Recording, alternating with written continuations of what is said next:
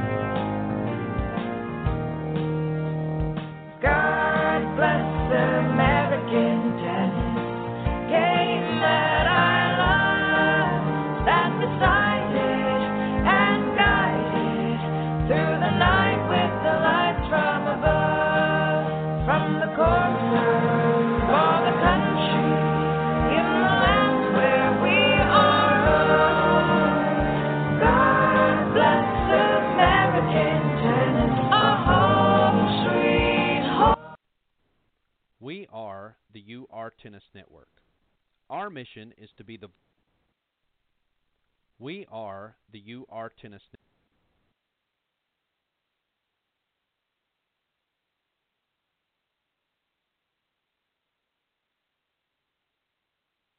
I wanted to uh, just welcome you to American Tennis. This is Coach Chuck Kriese. I'm sorry about that intro. My golly gee whiz, I'm not going to sing American Tennis, and I'm not going to. Uh, look, I love America, I love tennis, but the thing is, that's the way that switchboard works, and uh, it's just the way it is sometimes. So, folks, I am Coach Chuck Kriese, and we're back for another episode of American Tennis. I've been off for two weeks. We have had some uh, illness in the family, and I'm just telling you out there that uh, my wonderful, wonderful, wonderful mother-in-law has had to go through some surgery. She is the most awesome human being uh, on this God's green earth, and I always laugh and I tell people as mother-in-laws go, she she's about the best I've seen. You know, one of the best out there. And this lady the other day in line, we were at a, function after church. She goes, she goes to me, well, you know, mother-in-laws get a bad rap sometime. I said, yeah, well, as mother-in-laws go, she's about the best. And she goes, exactly. Mother-in-laws get a bad rap a lot of times. So she didn't want to talk with me about it that much. But uh, anyhow, keep her in your prayers. Keep her in your prayers. Just um, God knows who she is, and and uh, just please um, ask God for a speedy recovery. And thank you very very much for listening to American Tennis. And uh, I've got a lot on the plate today that I want to go over with you, and just just a whole lot to do. I'm going to get through the commercials. If the daggone switchboard will work, I'm going to do that first, and then we're going to be back. But I want to just give you the sort of the intro and the tease this morning about you know what we're going to talk about and uh, too much or overregulation promotes too little athleticism in anything. Uh, regulation, and I should have said marketization as well. And I'm getting to the root of maybe what the biggest, biggest problem, or let's say obstacle, nope, let's say challenge, not problem, not obstacle, let's say challenge that we need to overcome in American tennis if we want to get back on top.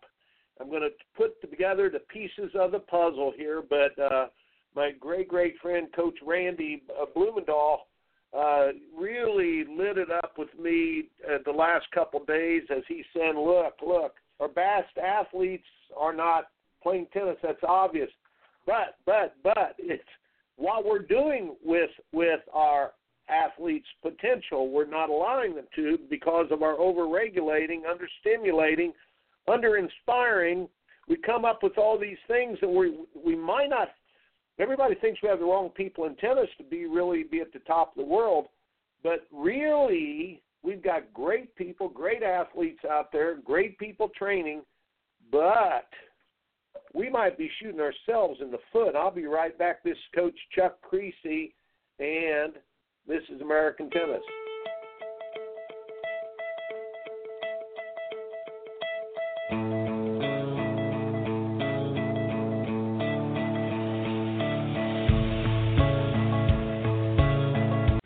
Coach JP Weber of the We Coach Tennis Radio Show.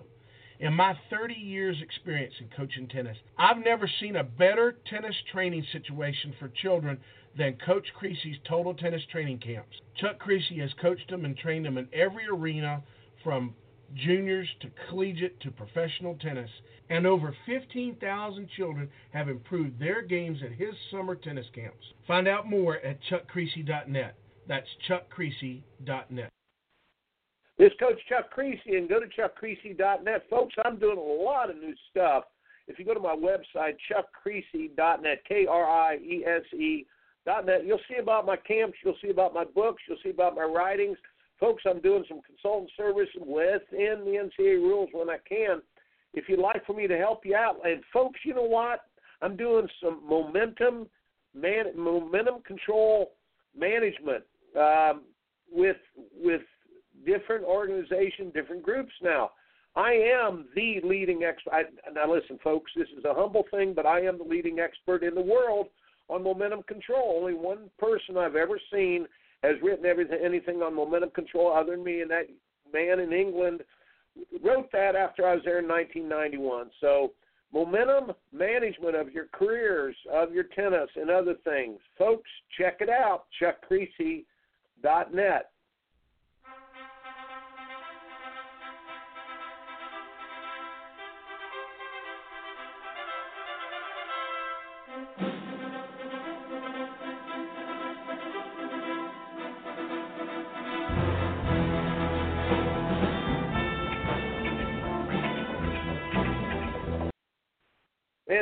Chuck Kriese. I'm back, and folks, listen.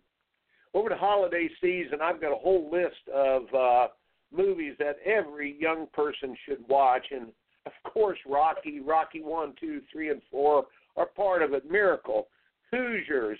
Oh my golly, uh, there's just um, Miracle is by maybe one of my favorite ever. Rudy, and then folks, all of this stuff is out there at, right at our fingertips. But monitor what your kids watch monitor those things that stimulate their excitement to play sports, their excitement to be motivated, their excitement to take on challenges of this world. As I told you, my son, who's going to be a doctor, I'm so, so proud of him, but he's going to be a doctor soon. He said, Dad, do you know that those daggone cell phones are the hijacking, they, they are hijackers of the dopamine faucet of the brain.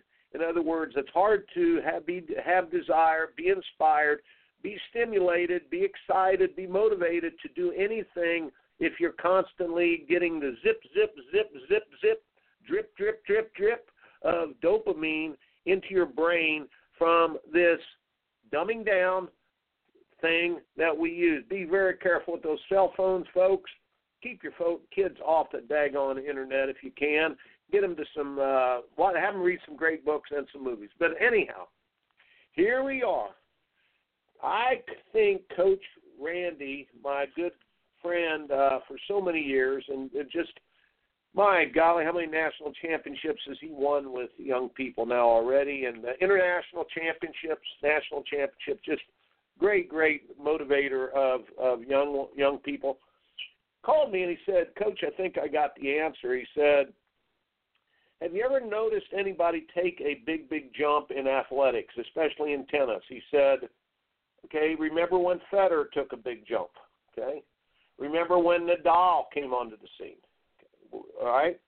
Remember Djokovic, he, for about two or three years, you know, the buzz on him was that the guy was uh, pretty dang good player, maybe one of the most talented, but, you know, he would take a dive, not take a dive, that's the wrong thing to say he uh, wouldn't follow through a lot. But then what happened uh, to him?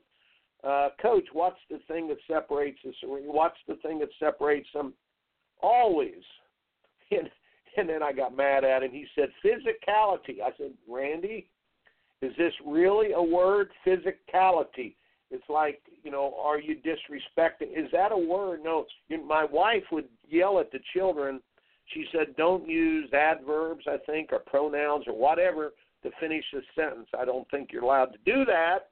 But I said, honey, I said, you know, I'm just using the lingo that I hear all the time on sports talk shows and things, physicality. describes what the heck they're talking about. That's a new word, even though it's not in Webster's dictionary. So anyhow, she let me have the one two on that one. But the bottom line on the thing was, he said, Coach, if you remember back, and I'm hoping to get him on the show because I really, really want to talk in depth about that. He said, if you remember back, uh, Lleyton Hewitt used to have his way with Federer in junior tennis, and at the start of his pro career, I think Lleyton Hewitt won eight out of nine against Federer. And then what happened? I said, yeah, I remember what happened when I worked uh, up at the training center where I used to work. Um, we had the kids all read this article about Federer just got fed up with losing, and he went to work on his physicality. Or he, he went to work in the gym. He took six months and busted it. And what is the deal with Nadal? Well, Nadal, everybody knows that if you have to play Rafael Nadal on clay, get ready to suffer. What is the difference? Well, it's his physicality or his athleticism, his athletic. What happened? What was the miracle for two or three years with Djokovic? What what happened? Well, he started to train. He got in shape, and he went on this diet of, uh, you know, whatever it was. He lost a little weight. He got more physicality. And what? Why is Serena at the top of her game still? A physical. Look, he said, Coach, it's real simple. Anytime I've ever coached a team, if I wanted them to make a big jump, I took them to the track, I got them in the weight room, and I worked on their. No, I'm not going to say it again, folks. I worked on their their physical prowess. Is that better than physicality? Their physical prowess and their physical attributes, and they became beasts, not just the best tennis player, but they became a beast of a tennis player. And they walked around with a better swagger. They believed in themselves more. And yes, it was mental. Yes, it was emotional.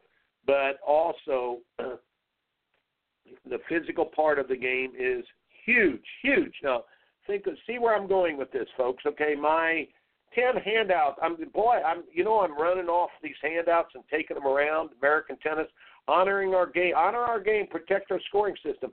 One is that it's 143 years old. We shouldn't be messing with it. Number two, uh, the importance of war zones. And number three, fitness. Okay, fitness has always been a cornerstone for the success in tennis. Abbreviations to tennis scorings dilute them and minimize the elements of conditioning and endurance that are needed in mind, body, and listen, and in spirit. With the element of fitness being minimized, results become more random, and the good athletes are not being challenged by our sport. In other words, yeah, you're good athletes only as a good athlete because I played football, basketball, baseball, and all the others. At 13 years old, when I played tennis for the first time, I go, whoa, was that much harder than I thought it was? Whoa, wait a minute, this might be as hard as basketball in so many ways. This is a physical sport the great uh, uh, oh gosh, what is the heck his name? Uh, great physical conditioner. I, okay, I was with a group of kids training, and one of the kids, and the trainer was running the kids a whole bunch, and um, the, the head coach, the head coach, the training coach one of the kids smarted off, What does this have to do with my tennis? All this running. The coach looked at the kid and said, Son, tennis is a running sport. If you put a uh, pedometer on your foot or your your being at all, tennis is a running sport. If you put a pedometer on yourself, you would find out you probably run about three miles worth of sprints. So all right, so here's where I'd like to go with this today. I'm hoping Coach Blumendahl uh, calls in. I see a, a number up there. Uh, it might be Coach. I don't think that's Coach Blumendahl's number. So, Coach, the other coach, if you're hanging on, I'll get to you in the second half of the show. Coach Blumendahl, if that's you, please call back on uh, your normal line. I don't want to uh, deviate from our uh, what we're doing here uh, right now, but but here's the deal. Here's where we're going. Okay, and I'm going to start out by talking about an article that I got out. Is this the Wall Street Journal? Actually, it's more of a local paper. All right, so here's here's the article. Until youth soccer is fixed, U.S. men are destined to fail. Huh. Okay, so, and I'm going to read you the article, but folks, this is right on with what is going on in tennis because we don't push our kids hard. They're not. I'm going to set the table here real quick. Look, we might get the most physical kids in the world in the sport, but unless they are trained, they are probably at 80th percentile. The last 20% is always done with hard work and sweat. Now, as we dumb down the sport by no ad scoring, abbreviated scoring, 10 point tennis, 10 point uh, tiebreakers, all this stuff that is basically marketing. Until we stop doing that, we're not going to get that last 20% out of any of our kids. Now, the other part of that, and I'm going to come back to this, is we might be barking up the wrong tree. We're sinking all of our money into inner city tennis, inner city tennis, inner city tennis. Well, the point is, as I've said before, 74% of our professional athletes come from small town tennis USA, towns of less than 50,000 people, where people want to stand out and get out. And tennis is a great vehicle to get out and see the world. Most of the time, this is my look. Look, I don't have any research here, but most of the time, inner city kids want to fit in and stay. Stay. They don't want to stand out. They want to fit in, and therefore, tennis doesn't fit into the equation as well. I'm not saying we shouldn't have inner city programs. My golly, a lot of my players I've had are in big city city JTL programs. I started a JTL program. I started at the city parks. Fantastic, fantastic for introduction, but I think we're barking up the wrong tree. But here we go. I'm going to talk about soccer because soccer is the good equivalent here. Until you soccer, U.S. men are destined to fail. Okay, starts up. I said David beating Goliath is very exciting unless you're a fan of Goliath, with that's the United States. United States has 330 million people in massive youth Proctor, uh, youth soccer system. Yet its men's national team just got bushwhacked by a team from Trinidad and Tobago, a country of 1.3 million. Hmm, how could this happen? It's not just about the cultural norms. Even if 90% of the U.S. population didn't care a hoot about soccer, we still have 33 million people in our country that do care and give a hoot about soccer. It's not just about high school football programs siphoning and taking all of the best potential soccer talent. There's plenty of talent to go around, plenty of great athletes. It's not about soccer uh, leadership or disorganization. There are many in, in, ineffective bureaucracies everywhere. Ineffective bureaucracies. Ineffective bureaucracies. Okay. Again, bureaucracies. What do they do? They regulate instead of stimulate. They don't motivate. They it's it's a blah blah blah. I'm not going to go there. It's not just about the unimaginative style of soccer players in the U.S. either. In other words, uh, I, nobody criticized the German for their type of player, whatever. You know, the U.S. the U.S. has always been known for its swagger in sports, and and we just don't have it in soccer. Instead, the problem in America system of identifying and cultivating soccer talent, or more accurately, it doesn't doesn't identify this, or it misidentifies it, or maybe it just doesn't train them properly.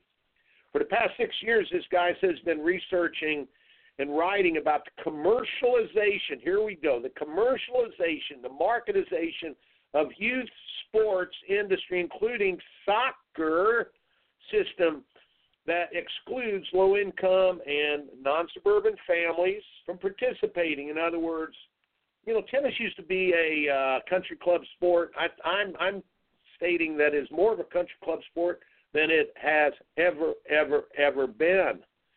And I'm not saying, but here's where we're missing the boat, folks. It's not inner city kids. It's small town tennis USA. I got a program ready to go. I've been to the USPTR anybody that's interested in helping me out with this small town tennis USA, I got it all set up. I got the right people in place. I need some help, but I think we can get it going, folks. I'm going to try to go to the PTR again and try to get them to throw their hat into the ring. I'm going down there this weekend, actually.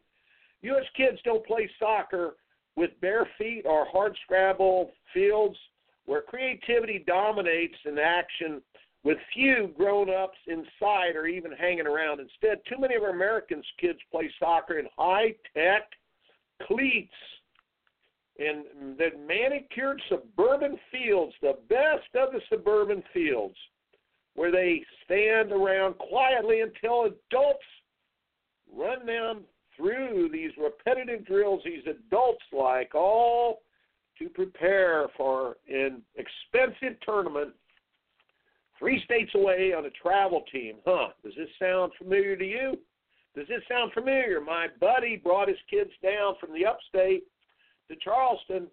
They had a tournament, a local tournament. I think it was like when the L, whatever level three is. Who knows what that is anymore? Because they've screwed it up so much with over regulating. So anyhow, they they had an L three tournament here. It rained. They had to spend three nights in a hotel with his family. He spent twelve hundred bucks. And I afterwards I said, "How many games did your son play?" He said, "Da da da da, three matches, 49." I said, uh, "Your son, you just played tw- paid twenty-four dollars a game for your son to play tennis. And by the way, they play no ad? Yeah, they played no ad. Huh? Twenty-four dollars a game. That would be between seven, be seven and a half dollars to possibly four to seven and a half dollars per point. That's pretty expensive sport.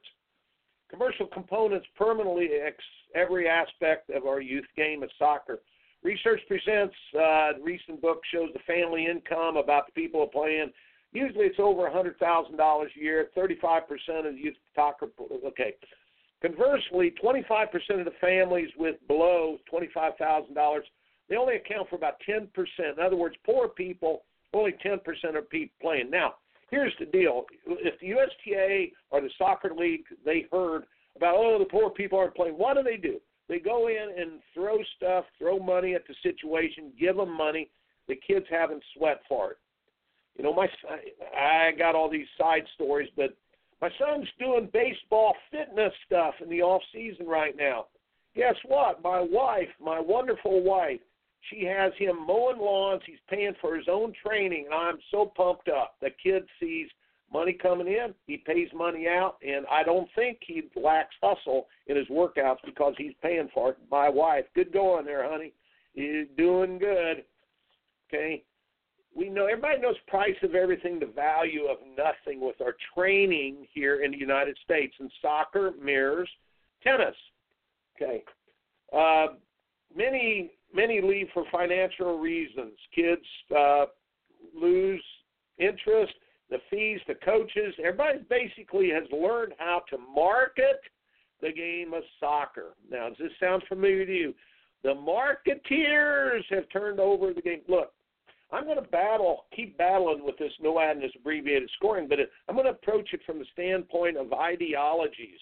In other words, ideologies are are very people become passionate about their ideology, whether it's liberalism versus socialism, where it's rich versus poor, whether it's this or that. Well, you know, but basically it comes down to this: you either believe tennis is an educational activity, or you believe in the marketing it should be marketed. And you know, and here's the point: USTA, this is for you. You either believe your first job is to honor the game of tennis and protect the heritage and the history of the game, or you know what? Or you think, oh, let's get as many people playing as we can and make it popular.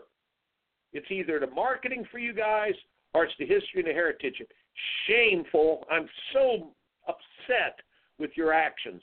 Nice people doing bad things. And it is a bad thing because 143 years of heritage is being dismantled by what you do. The result of the system in soccer is more attuned to identifying the best the best payers than the best players. Wow, does that sound familiar? Those remaining in what I call the pay to play soccer system increasingly sign up for high cost tournaments like the annual Disney Boys Soccer Showcase. They get to go down to Disney World play at the ESPN trainer with the idea that it'll increase their chances of being identified by a national team or college team. Once again, a marketing scam. My son had to go down and play a Disney um, event, and I was appalled. I was it, how decadent it was. Everything from taking, uh, putting a, a fingerprint on getting in and getting out. I'm saying, what is this? You know, I mean, is this the daggone, you know, what are you doing fingerprinting my children? You're not going to do it. I raised holy Cain. But everything from that to fake trophies. Our son, our team finished fifth, and they got these big old trophies. You know, just to make everybody happy. What would it have come? What would have become of Cristiano Ronaldo or Marta um, had they been grown up in the U.S. pay to play system? Talent is being found in overgrown weed patches and other places in the world, stuffed between urban row houses and rural farms. Not uh, nor it's not being found there. Like I said, small town USA. It's not being found on these urban areas. It's being found among six six hundred thirty thousand kids playing for the American Youth Soccer Organization programs, which adhere to the philosophy that youth sports should be fun in of itself, not an expense or not an expensive pathways to the, some next level. That's their philosophy. Let's just have fun.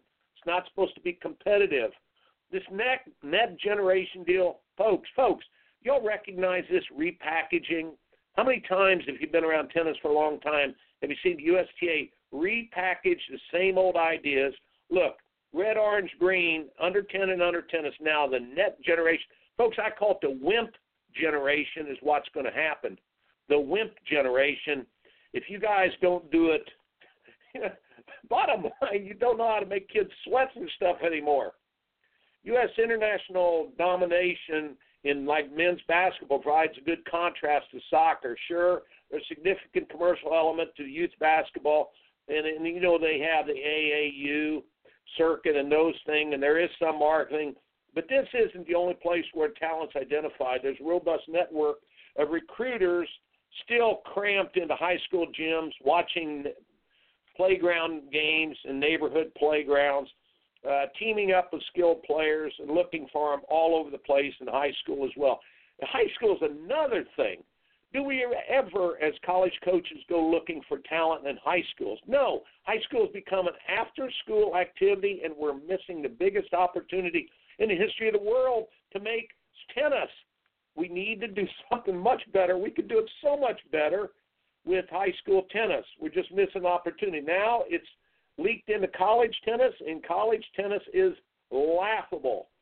I don't want to forget this point, but you know I want to continue on with the soccer analogy. My daughter is 10 years old. my daughter, she's one. I've got a 14 year old daughter, 10 year old daughter. But my 10 year old daughter, first of all, my 14 year old's in running. No way to fake that. You are what you are. The clock says what you are. No way to get a participation trophy. Now, they might give out too many trophies sometime or do the 1A, 2A, 3A, 4A bit. But the bottom line, the time is the time. Swimming and those things can be marketed or marked. They can be marked. Well, my 10 year old's in dance. She's in ballet. Now, before you go, wow, there's no payoff in that. You know what? There's not. She would have to be the prima ballerina of all prima ballerinas to ever get paid for that sport. But you know what my daughter is doing? She's learning how to pursue excellence. So in Charleston, South Carolina, they had the Nutcracker this last downtown, probably 1,200 people in that auditorium. It was awesome. So my daughter practiced three and a half months, four days a week. it was really tough. I mean, what they're doing, that coach is something else. So my daughter goes down last week they okay, you know, it wasn't sort of a little run through. She practiced ten hours on Tuesday. Thursday night it was one to ten at night, nine hours. Friday it was one to ten, nine hours.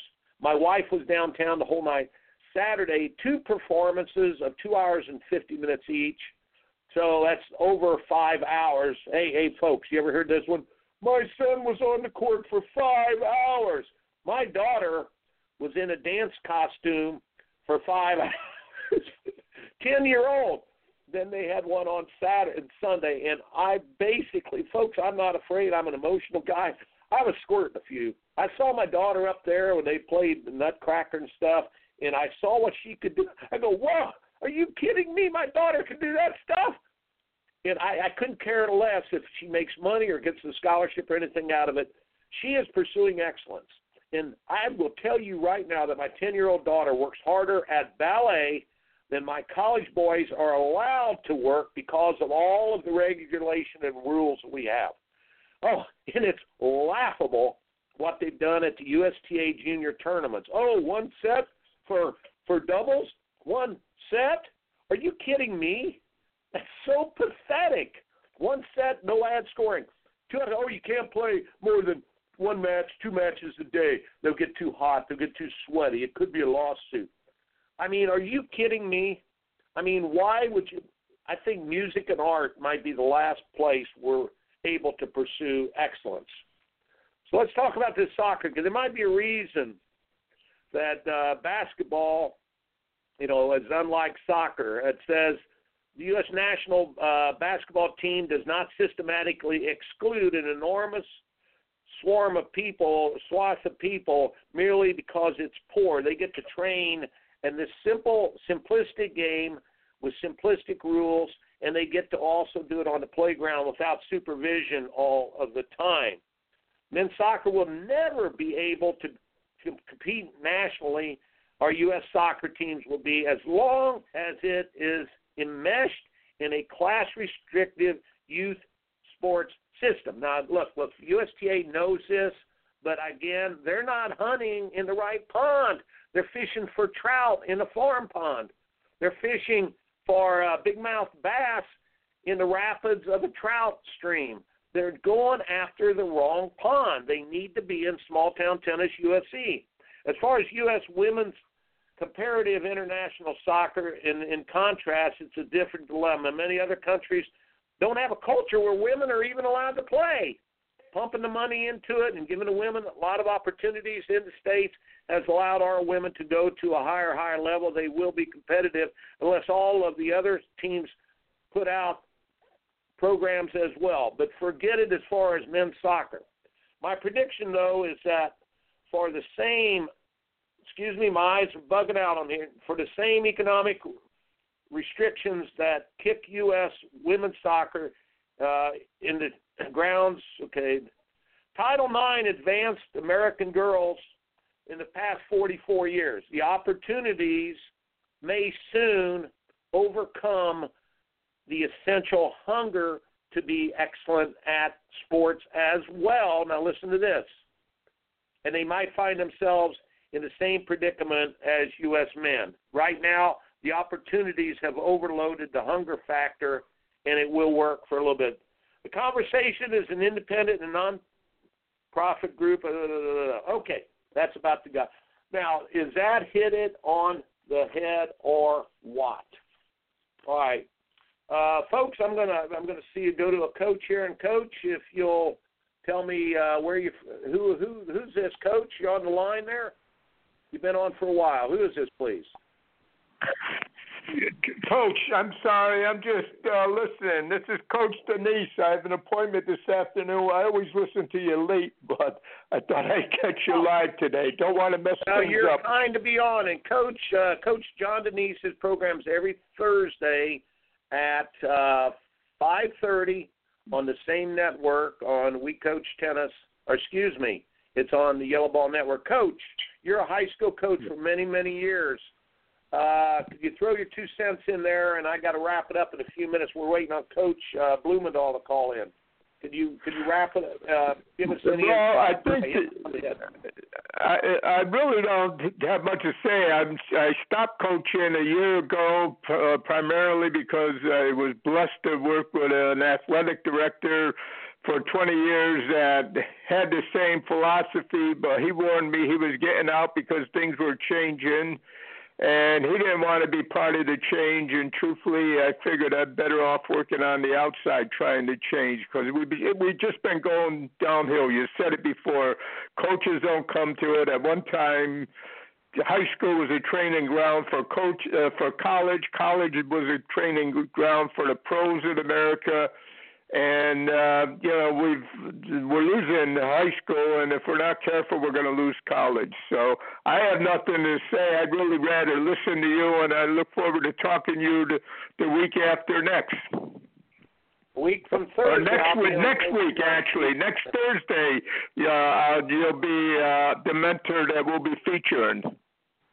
Great. I'll be on uh, 5:30 a week from Thursday, which I believe is the 14th. So, folks, Coach John Denise and, and Coach, thank you very much for your program. Uh, do we have any? Just one question do we have any solution to the problem? I mean, awareness is part of it, but do we have any simple solution to the problem?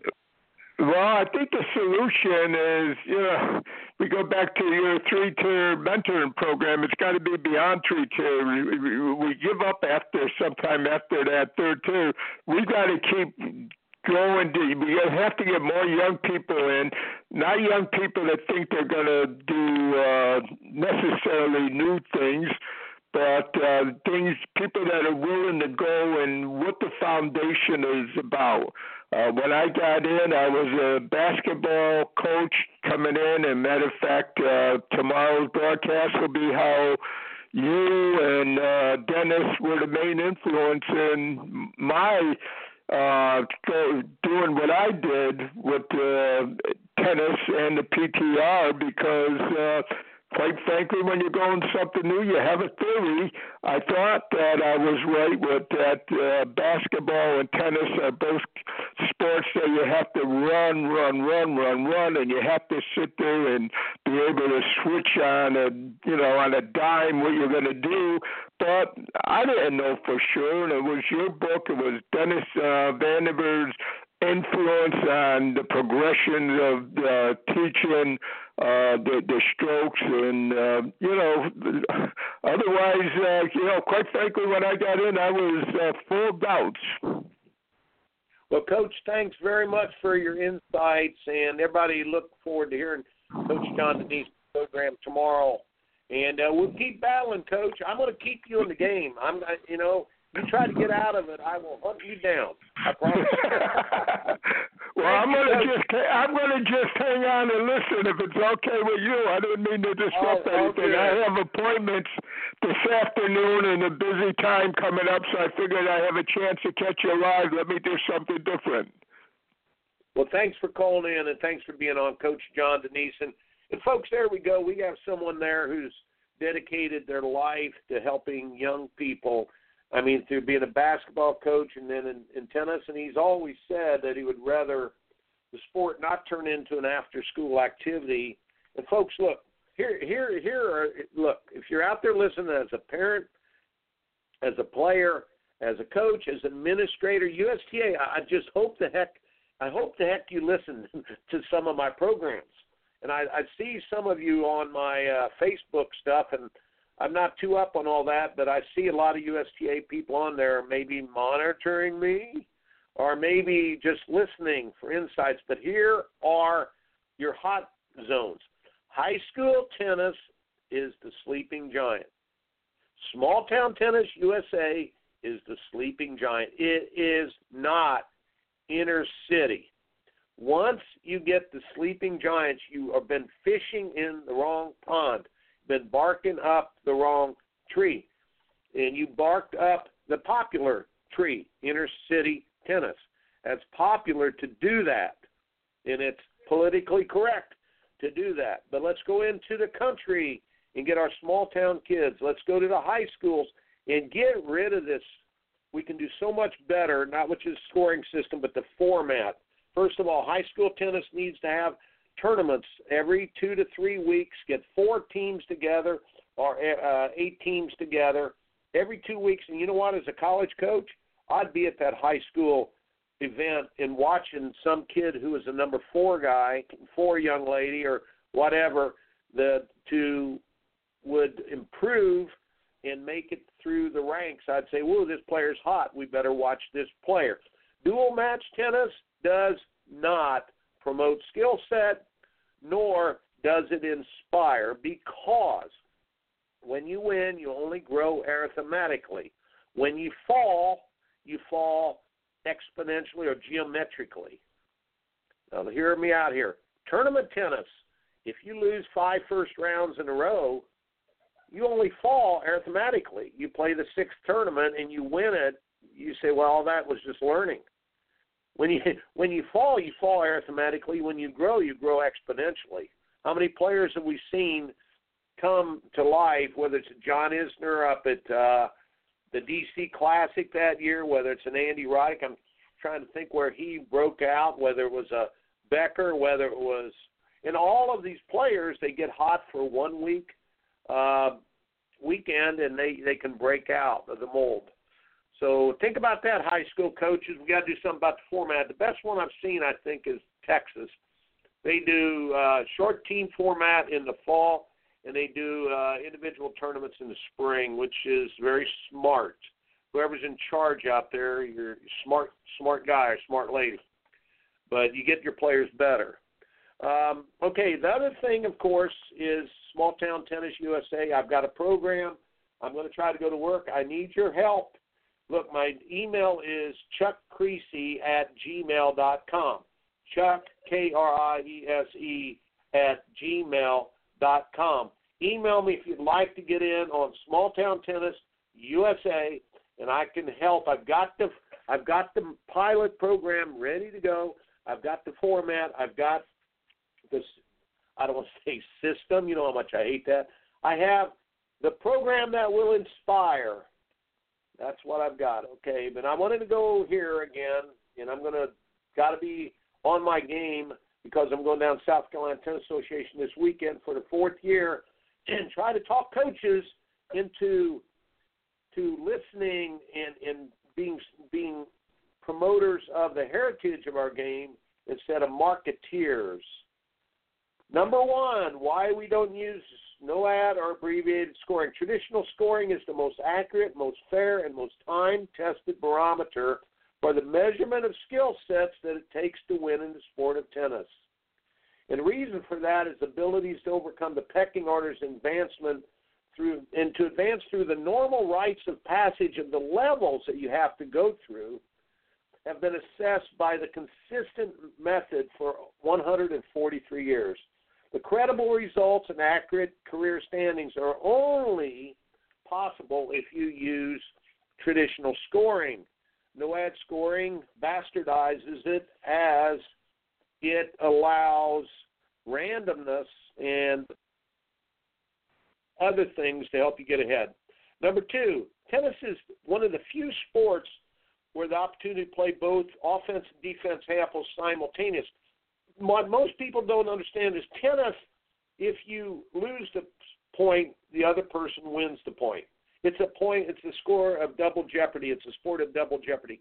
Can you believe? Can you imagine this? If you were a basketball team, and every time you missed a shot, the other team got the point, would you take better shots? Would you reckon? Would it be a bigger swing? Well, listen. When we play NOAD scoring, the seventh point is worth eight points. Eight points, coaches. Eight, eight. Think about it. Four four, if you lose that game, you're down five four. The other team only the only person other person only needs four. You need twelve. At four two, you go up five two. You the other person needs twelve.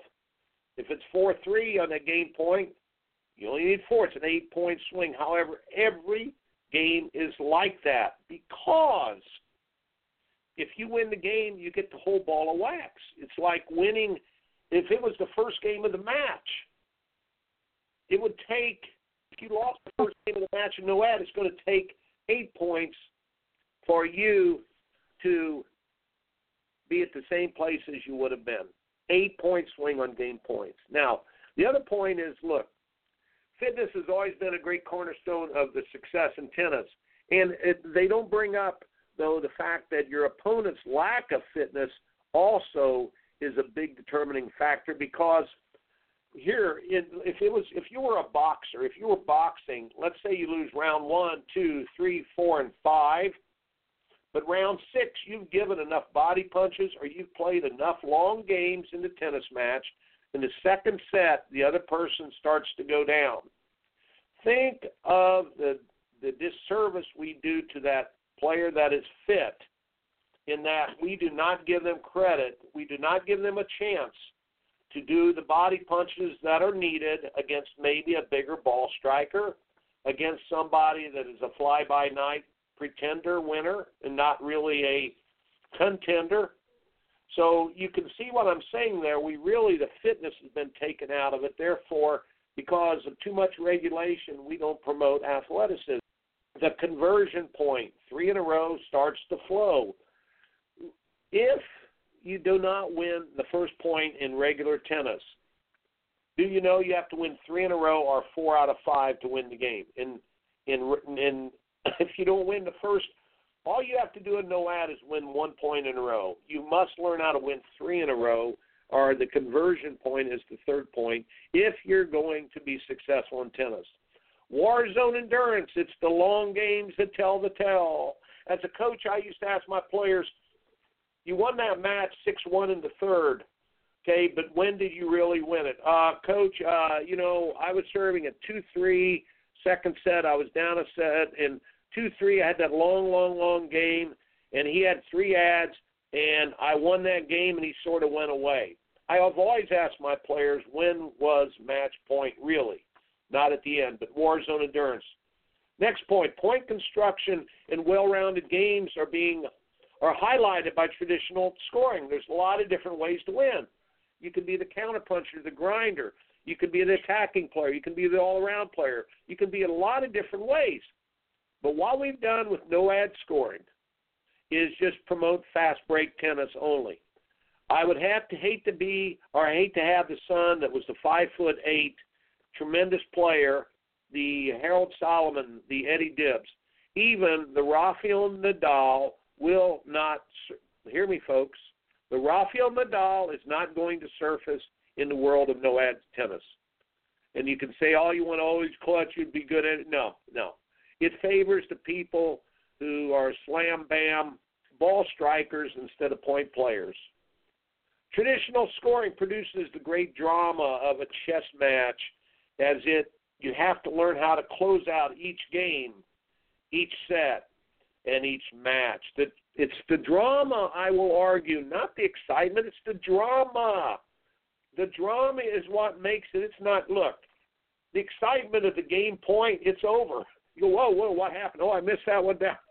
It's it is not exciting. First of all, it's boring as molasses when you have only seven pitches with an at bat. I'm using a baseball analogy, but could you imagine three balls, three balls, two strikes allowed, and that's five, or seven pitches total, or you got to take the base or take the dugout. I mean, what would it be? We'd lose all the pitcher batter duels, and our sport is going to be diluted, polluted, and finally, er, finally the marketeers prostituted, diluted, polluted, and then prostituted. So who dilutes it? Dilutes it. Uh, well-meaning, well-meaning administrators dilute it, trying to make it easier. Then we pollute it by shortcut ways of winning then we prostitute it by turning it over to the marketeers. So I think that's pretty good term. We have diluted, polluted, and prostituted the greatest greatest sport in the world. Look, players and coaches don't want to play this junk. They don't want to play no ad scoring. Now look, they don't have a say so in it now. What you're doing is cramming it down their throat. Folks, do you know the USTA what they did? They got college tennis first. Now in the junior tennis they're saying, Oh, let's in high school tennis saying, Oh, let's play the college system. What a bunch of bunk. They realize that they'll bleed it in. In five or seven years from now, kids won't even argue, and I guarantee you we won't have the best athletes. I don't care what what hook you put out there, how much money you put out there, what candy cane you put out there to win. They're not going to be stimulated by the sports because the dopamine rush of the brain will be non-existent. No ad's not a rule of tennis. How did we come up with no ad? Jimmy Van Alen. I don't know. Jimmy was a great man, baby, but was he a brilliant tennis scientist? There was no thought process. All that happened with no ad scoring was the lesser team said, hey, we don't have to work as hard to be good. Hey, we can now use we can now have random results without working hard. Hey, we might win more because it's shorter and it's easier. And that's exactly what's happened. Tournament director said, "Hey, we don't have to stay at the tournaments for long matches. Hey, wait a minute. It's just it, it, it, the bastardization of the game. Woo, folks, what we need to do. Last, when we use traditional scoring, we honor the game of tennis. You administrators out there, and I hope by golly that you administrators out there that are listening to this think is your first job to honor the history and the heritage of the game, or is it to market the game and just get more participants? Well, chew on that one. Our national our, our natural and our best athletes will only serve, surface if we give them something hard that is tough to do and something to respect. Tennis is the best of all sports, but it might be the beast of all sports physically as well. Let's train our athletes hard again. Let's do what we need to do. Come on. Remember the story about the ballet. Go to a ballet. Hey, my daughters practice more hours piano, you know, piano than I get to practice my team in tennis. Give me a break. Give me a break. The saxophone player practices more. The violinist practices a whole lot more. Gary Player used to say, "You're not going to be great until you do what I did, might make your hands bleed every day from the practicing." Folks, I think that that soccer thing tells it all. We're barking up the wrong tree again. USTA, a lot of very fine people, but daggone it, you you guys who are the leaders who are pushing this, you don't get it. You don't get it. And I'm not saying I'm the smartest person out there, but I've done this for 47 years and I know what works. What you're doing is going to hit the skids again. This net net generation don't make it the wimp generation. You'll be pretty sorry what's going to be net after the net generation. is going to be the last generation. And I hope I have to eat my words. I really, really do because I love this sport. I love what it helps kids with. I love everything about it. But by golly, when you dumb it down, we will be able to set it aside like a piece of furniture because easy to pick up is easy to put down. Hard to pick up, hard to put down. That's what we need, folks. Folks, thanks very much.